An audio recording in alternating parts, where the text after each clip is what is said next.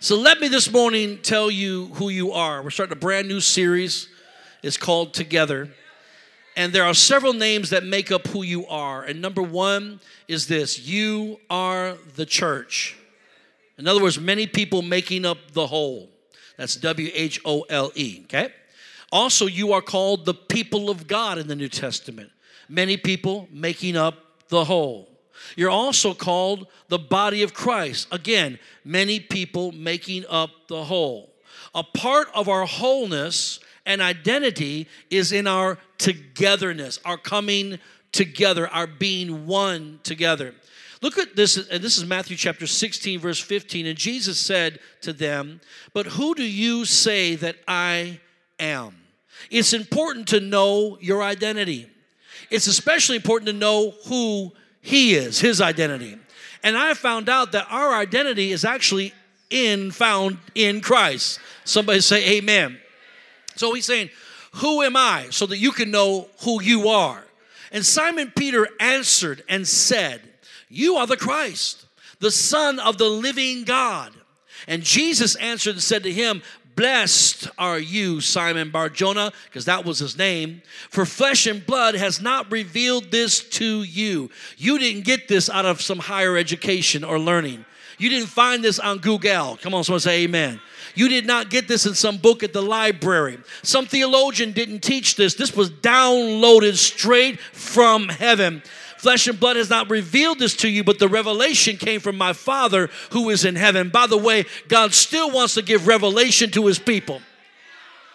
It's not enough just to read the Word of God. You got to understand what the Word of God is saying to you. Somebody say amen to that. I'm just getting wound up. We're going to preach here in a second. And I'm here to tell you that God gave him, Simon Barjona, this download, this revelation that he was the Christ, the Son of the living God. Because other people were saying, well, maybe he's John the Baptist incarnate. Maybe he's Elijah to come. But they didn't have a revelation of who he was. And this is what Jesus said. And I say to you that you are Peter. Hold on, stop the presses. I thought his name was Simon Barjona. But Jesus said, You are Peter. In other words, watch this. Peter means a rock. It's the word Petra in the Greek, which means a rock. His name Simon means a reed. I don't know about you, but it's pretty easy to figure out that a reed is different than a rock. See, a rock is something that's a sure foundation, can't be moved. It's an immovable force of which Jesus said you to build your life upon the Petra or the rock. He said, I'm gonna build my church upon the rock Oh, hallelujah. And because you got the revelation of who I am, you're going to get the revelation of who you are. Everybody calls you Simon, but that's not who you are. You are Petra. You are a rock. Simon means a reed, and a reed is easily snapped and broke under pressure. But a rock, when it hits pressure, just stands the test of time and is immovable and unshakable.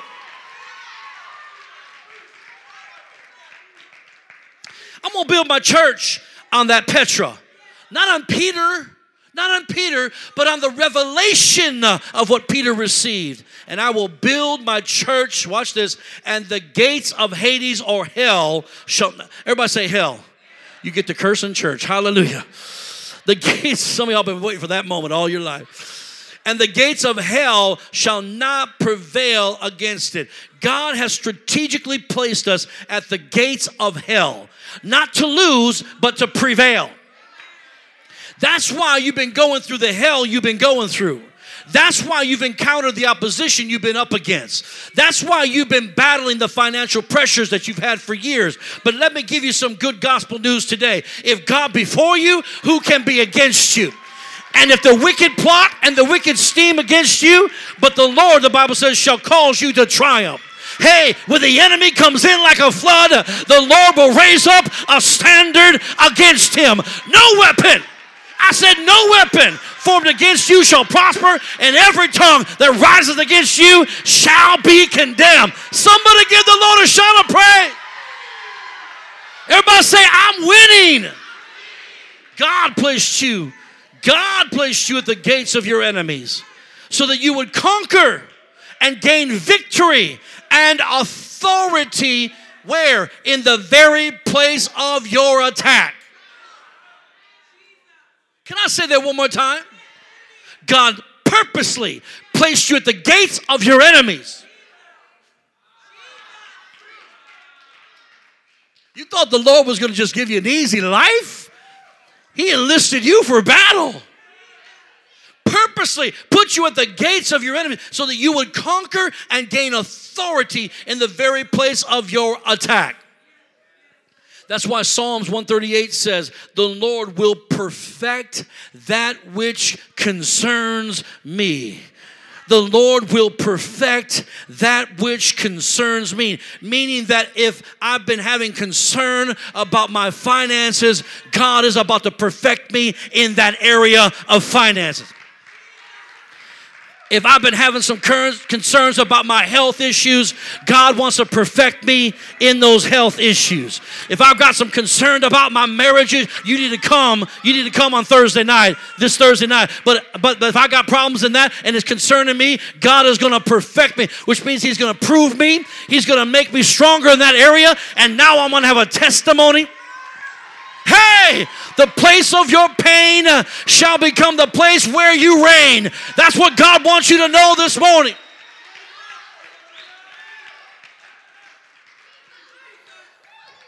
It's no accident you've been dealing with what you've been dealing with. God's going to make the victor, so you got a strategy.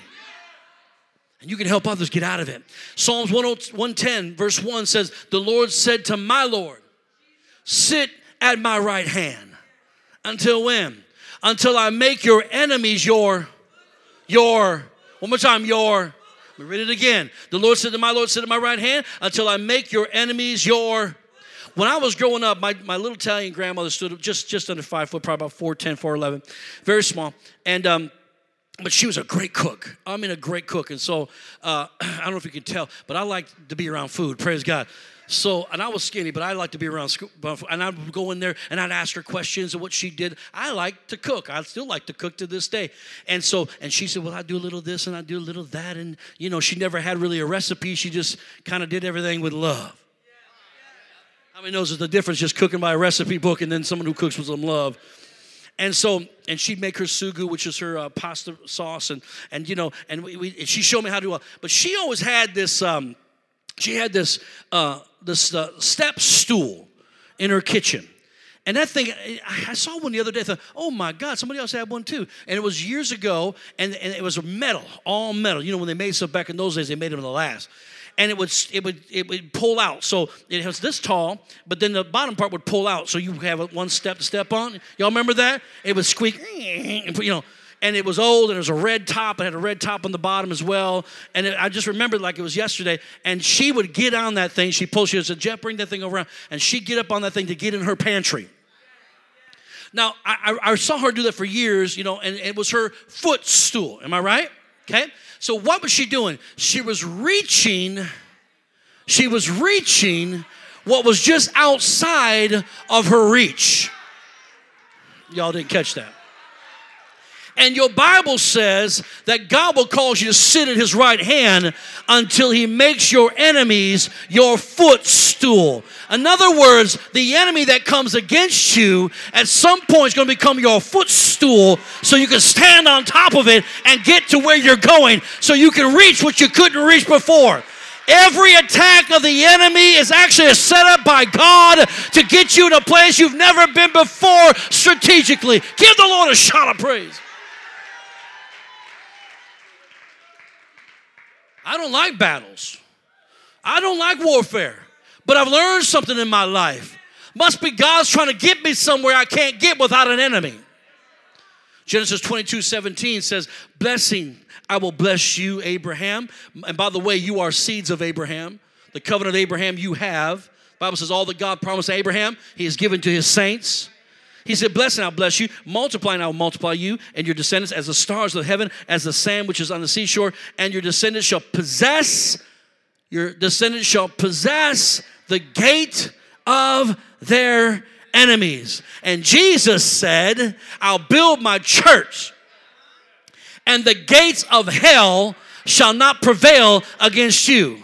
So, strategically, God has placed you at the gates of the enemy in your life over your family, over what's going on in your world, right? And the blessing of Abraham was what? To possess the gates of our enemies. Church, whoever possesses the gates controls what comes in and what goes out. God wants to put you in control of what comes into your life and what goes out of your life. God wants to put us in control of what comes into the kingdom and what goes out of the kingdom. What comes in this church, what goes out of this church. Church, we've lost control of our children. We've lost control of our finances. We've lost control of our schools. We've lost control in our health. We've got to get it back. We've got to get it back and get back on the front lines where God has strategically positioned us to win. All the gates of our enemies we're supposed to win, to win where we have been attacked. There is a reward right in the place of your attack. That's why you don't go and put the covers over your head and pretend like you're not going through it. Because you're still going to go through it with the covers over your head. He's anointed you He's blessed you. He's prepared you for this day of warfare. Jehoshaphat was the king of Israel at the time, and there was great peace in the land. They'd won, they'd won all the victories over their enemies, and God gave them tremendous victory, by the way. And so they had peace for a long period of time. The problem with peace over a long period of time, people forget how to really get down with God. They forget how to really pray. They forget really how to rely upon the Almighty. They begin to rely upon themselves. And such was the case with Israel during that time, and they were enjoying the peace. So was King Jehoshaphat. Until one day, he got up in the morning and somebody gave him the bad news. It said, King, we got to let you know we, we, are surrounded, we are besieged by our enemies on all sides. They have, uh, our enemies now have all come together, they've allied against us, and we are being held captive right in our own city. What should we do? And the Bible said the first thing that happened to him was fear struck him because he was unprepared to fight that war. He was unprepared for the day of battle. And so the Bible says he didn't know what to do, but what he did know what to do, one thing he knew what to do, I'm going to get before God. The Bible says he called for a fast and put sackcloth and ashes on him and went into the t- temple of God and began to seek God and begin to pray and had the people begin to pray. And as they began to pray, God began to download information to him. Now, Jehoshaphat first was complaining because he was saying, Lord, we had opportunity to kill these people a long time ago. We had them in our clutches, but you said, nay, don't do it. Not time. And now here they are taking us by surprise. Lord, this ain't fair. This ain't right. But then all of a sudden, God said, I'm going to tell you something. I did not bring the enemy here, He said, for them to take you over. I did not allow that to happen. What I'm trying to get you to understand is I brought them here for you to have a great victory. Because there can be no victory without battle. Am I right about that, church? He said, Now what you're gonna do, he said, Here's what you're gonna download. We're gonna position yourself. How are we going to position ourselves? He said, Get all your praises together, send them out into the battlefield, and begin to praise me and worship me. And as you praise and worship me, the Lord says, I will set an ambush against your enemies. So they sent out the praise team. They said, Marty and Pito, get on out there, get that team out there, uh, get them out, out there singing and praising God. Can you imagine telling the, you, can you imagine telling the praise team to go do battle? You know, it's one thing to hear something, a word from God in your prayer closet. You go, oh, I know I heard God. It's another thing to tell them, they got to believe what you said. Now they got to face their enemies with their instruments. Hallelujah. Am I right? But they're going to go out there and as they praise God, God said, I'm going to do a miracle. When you give God acknowledgement, He begins to direct your path. When you say, God, I need you, that's when God will fight for you. And as they praise and worship the Almighty, the Bible says the Lord set an ambush against them and caused confusion amongst the camps, and they began to fight one another until they killed each other. Not one sword was lifted in Israel, not one bow and arrow was lifted, not one rock was slung out of Israel. But the God of heaven said, Today the Lord will do battle for you. You shall not fight this war. The battle is the Lord's. And as they fought the battle, God fought the battle for them. The Bible says they all died. And the Bible says when they went to go see what was going on, they had brought all their jewels and all their money and all their silver and all their gold. And the Bible says it took them three days to pick up all the spoils of war and bring it back into Israel. So, with one fatal sweep, don't think you're going down. You're not going down. Don't think you're going to be overwhelmed. You're not going to be overwhelmed. God is about to fight for you, and you're about to get some victory and some reward. Who's ready for some reward? Come on. Come on. It was a setup. So, how are we going to do this? How are we going to accomplish everything that God has set forth? I'm going to be sharing the vision with you on March 1st, Vision Sunday. And God has put something deep in my spirit that, to be honest with you, a, a portion of this only God Himself can do. We ain't got it. There ain't no way we can make this happen. It's got to be God. The other part of it is maybe we could do it, but at the level I want to do it, or I feel God's telling us, we can't do it without His favor. And I want you to come March 1st to hear all that. I'm setting this up. But how are we going to accomplish? How are you going to accomplish that business God called you to do? How are you going to accomplish that uh, having a great marriage the way you can't? Let me just put it this way. Let me just say this. I can tell you this: you ain't going to accomplish any of that alone. We've got to come together. If I was the devil, the first thing I would do is I get you fighting, in fighting with every brother and sister you got in Christ. I get you so angry with one another and judging one another and being upset with one another and being offended by one another until you could never come together because the secret to the sauce or the secret to the power that's in us is the unity that we have with one another. They'll know you, God, by their unity. One could put a thousand to flight. So you do pretty good with one. But if you really want to have favor from God, if you really want to have success, if you really want to see God do something, if we really want God to touch this city, one ain't going to cut it. Because the Bible says one can put a thousand to flight, but two can put 10,000 to flight. That means, I look at it two different ways. That means your enemy has to get to stepping. Two can put 10,000 of our enemies to flight. Now, I don't have somebody can probably do the math because you know how to do math. I'm not a math guy. But I can tell you this if you have three, that's a whole lot more than 10,000. I don't know, that'd be, would be 20,000? I don't know what that would be. But I know that it's exponential from there. So if we had hundreds of us in this room today that could all come together, those that are watching us online could all come together with one voice and one accord. We could chase the devil right out of our city, right out of our state, and right out of America. The second way I look at that is uh, we can send a thousand angels, one can send a thousand angels to flight. A thousand angels could come on the scene, take flight, come on the scene. Or two could put 10,000 to flight.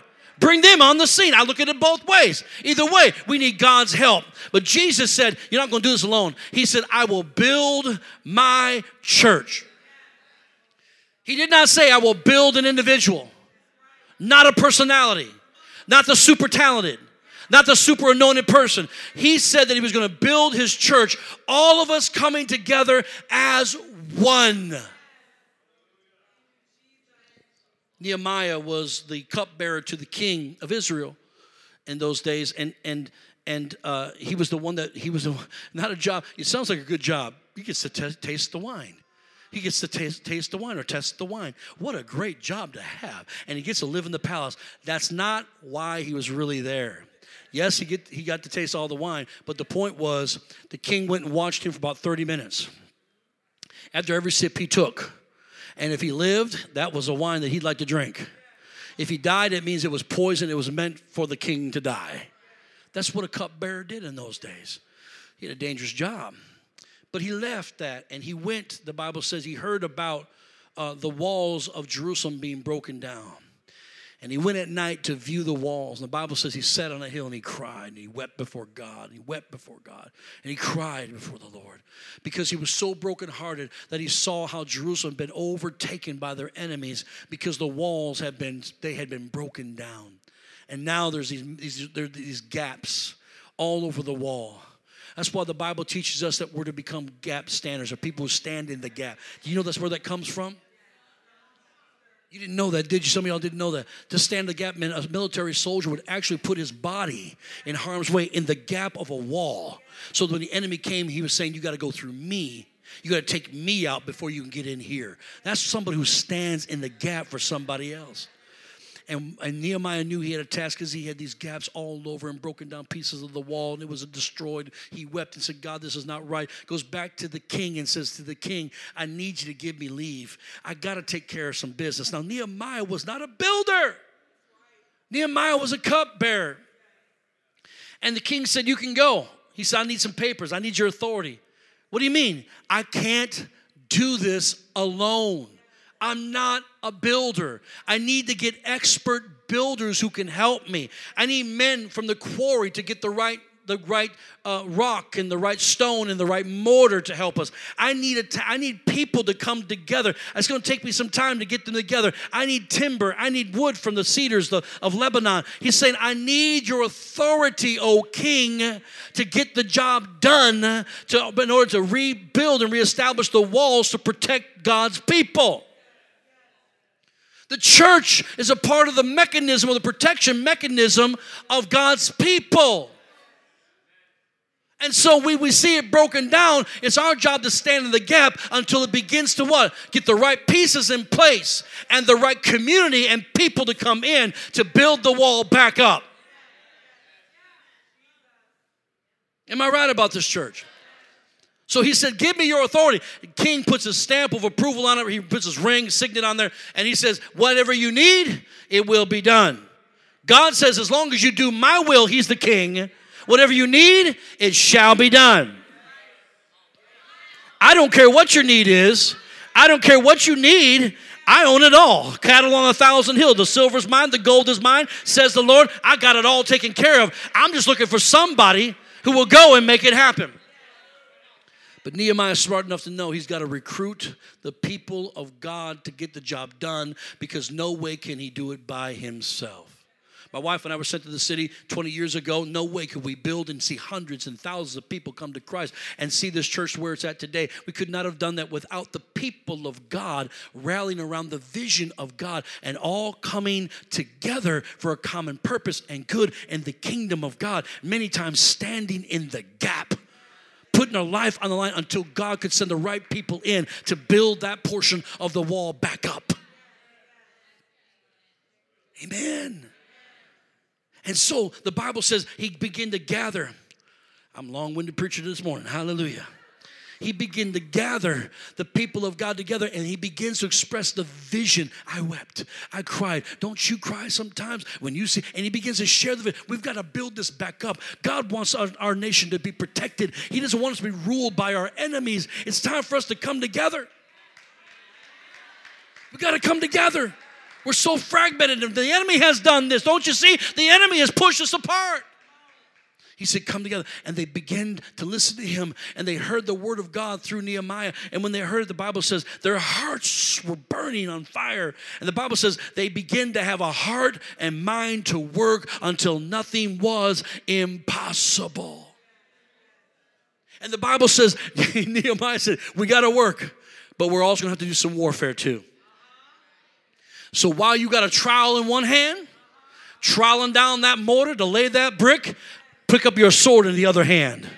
Because the enemy is going to try to come and rob what God's trying to establish and what God's trying to build. I don't know where we got this mentality of Sunday morning church and hip hip hooray and you know sing a couple good old fashioned songs and then we feel good today and the Lord's wonderful and just go back home. I don't even see that in the scriptures anywhere. The church was always established to do war against the enemy so that people can be born again through the process of the kingdom that we are establishing. By the way, I want to say this Jesus is still building his church today. He's a builder. He's still building his church today, just as he was doing 2,000 years ago. His concept is and has always been a team effort. All for one, and one for all. All of God's people, that's what he's saying, all of us coming together as one body on earth, establishing his kingdom locally, regionally, and around the world. The church is the ultimate team. And I you've heard this before, but team is an acronym. I can't get that out of my heart. Team is an acronym. Together, everyone achieves more. I'm gonna say it again. Together, everyone achieves more. If we don't come together, we can't achieve the dreams, the heights, the desires, the things that we all want in our lives. We need each other. And even at an individual level, think about it. You can't have a successful business without networking with other successful people. No matter what you do, it's going to require, you cannot do it alone. Jesus himself, the Son of the living God, the Savior of the world, never worked alone. Oh, there was times he was alone, but his number one thought is, I've got to establish at least 12 people. And then the Bible says he had another 70 people beside that. And then the Bible says he had another 500 people. His ministry was huge. How do you think he could minister to hundreds of thousands of people in just three and a half years? How could he do that? He had to have a big established base. He couldn't do it alone. And then he trained them. He said, You're not going to do it alone either. He didn't say one by one you shall go out. He said two by two you shall go out. Everybody say we need each other. Everybody say it's time to get together. In, in, in Romans chapter 16, Paul begins to commend uh, the, the, the church in Rome he begins to thank them and ask them to, to greet some very special people. You can read it for yourself. It's all throughout the whole chapter. One by one, he begins to name people. Num, just there's numbers of them, of an entire chapter of people who have sacrificed for the kingdom. They've sacrificed for God. They've sacrificed for the church. These were the difference makers of the church in Rome. They were so important that they were listed by Paul in his letter, which was inspired by God and is a part of your New Testament Bible today. Not because they were so talented, not because they were so incredibly good looking. You just happen to have a pastor that has both those things going on for him. But other than that, that's not my real talent. Teasing.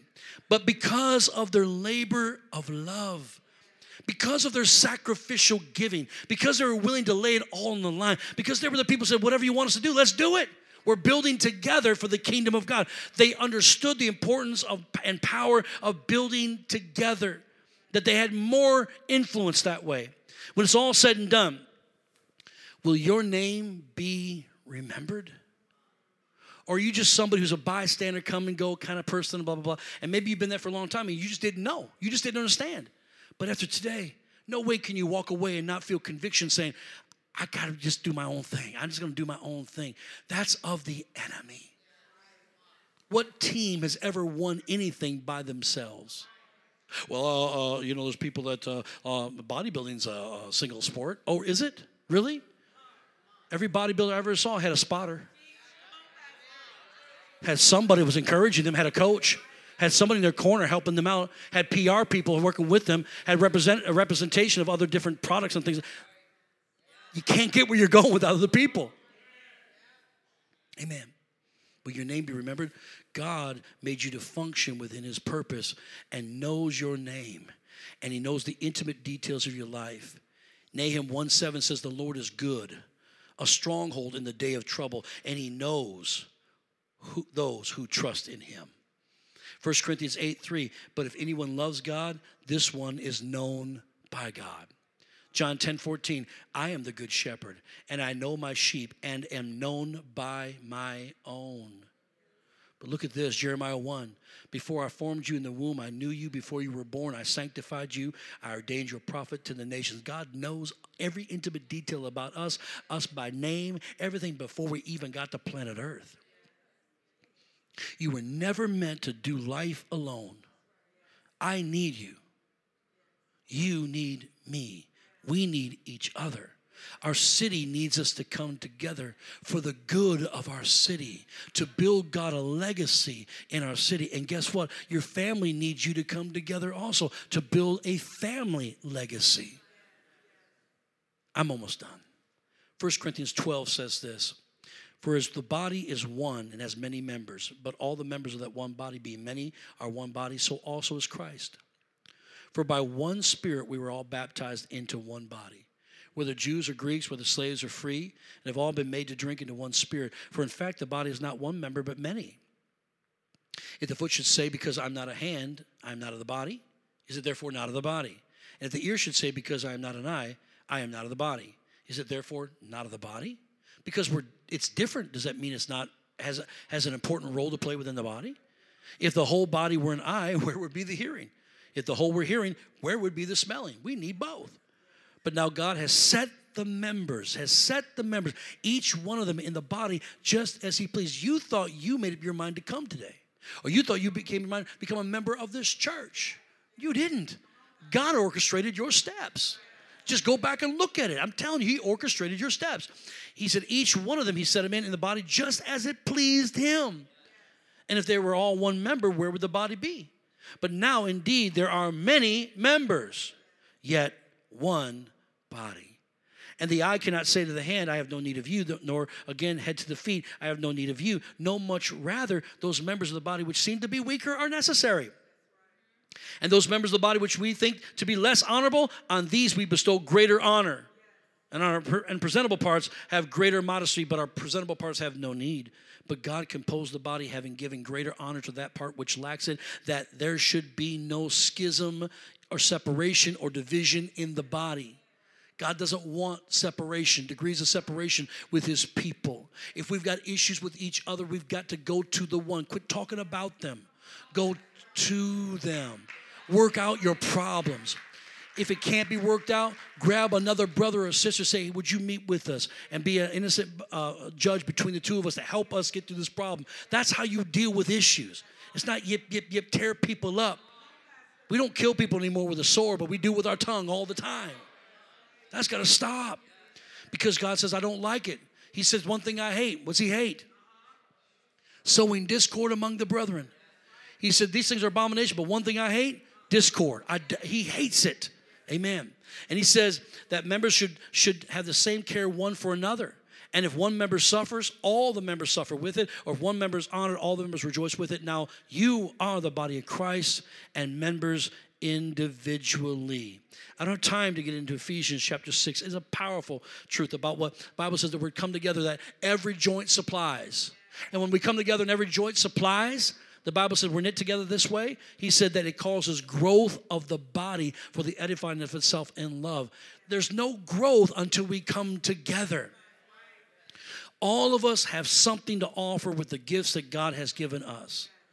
And as your pastor, I do not, I am going to do my best to not get you thrown out of his kingdom.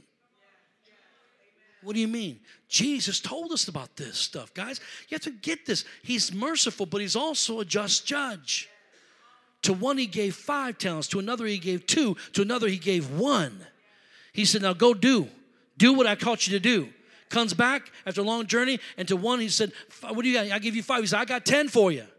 The other one, he said, I give you two. What do you got? I got four for you.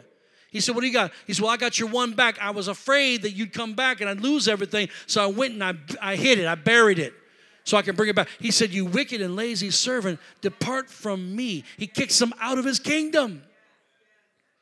He was unwilling to utilize the gifting and the talent that he was put. Well, what if I, what if I lose it? There's no shame in losing it. The shame is that you never used it. Man, that's a message right there. That talent got buried. Don't allow the devil to cause you to walk in fear and bury your talent.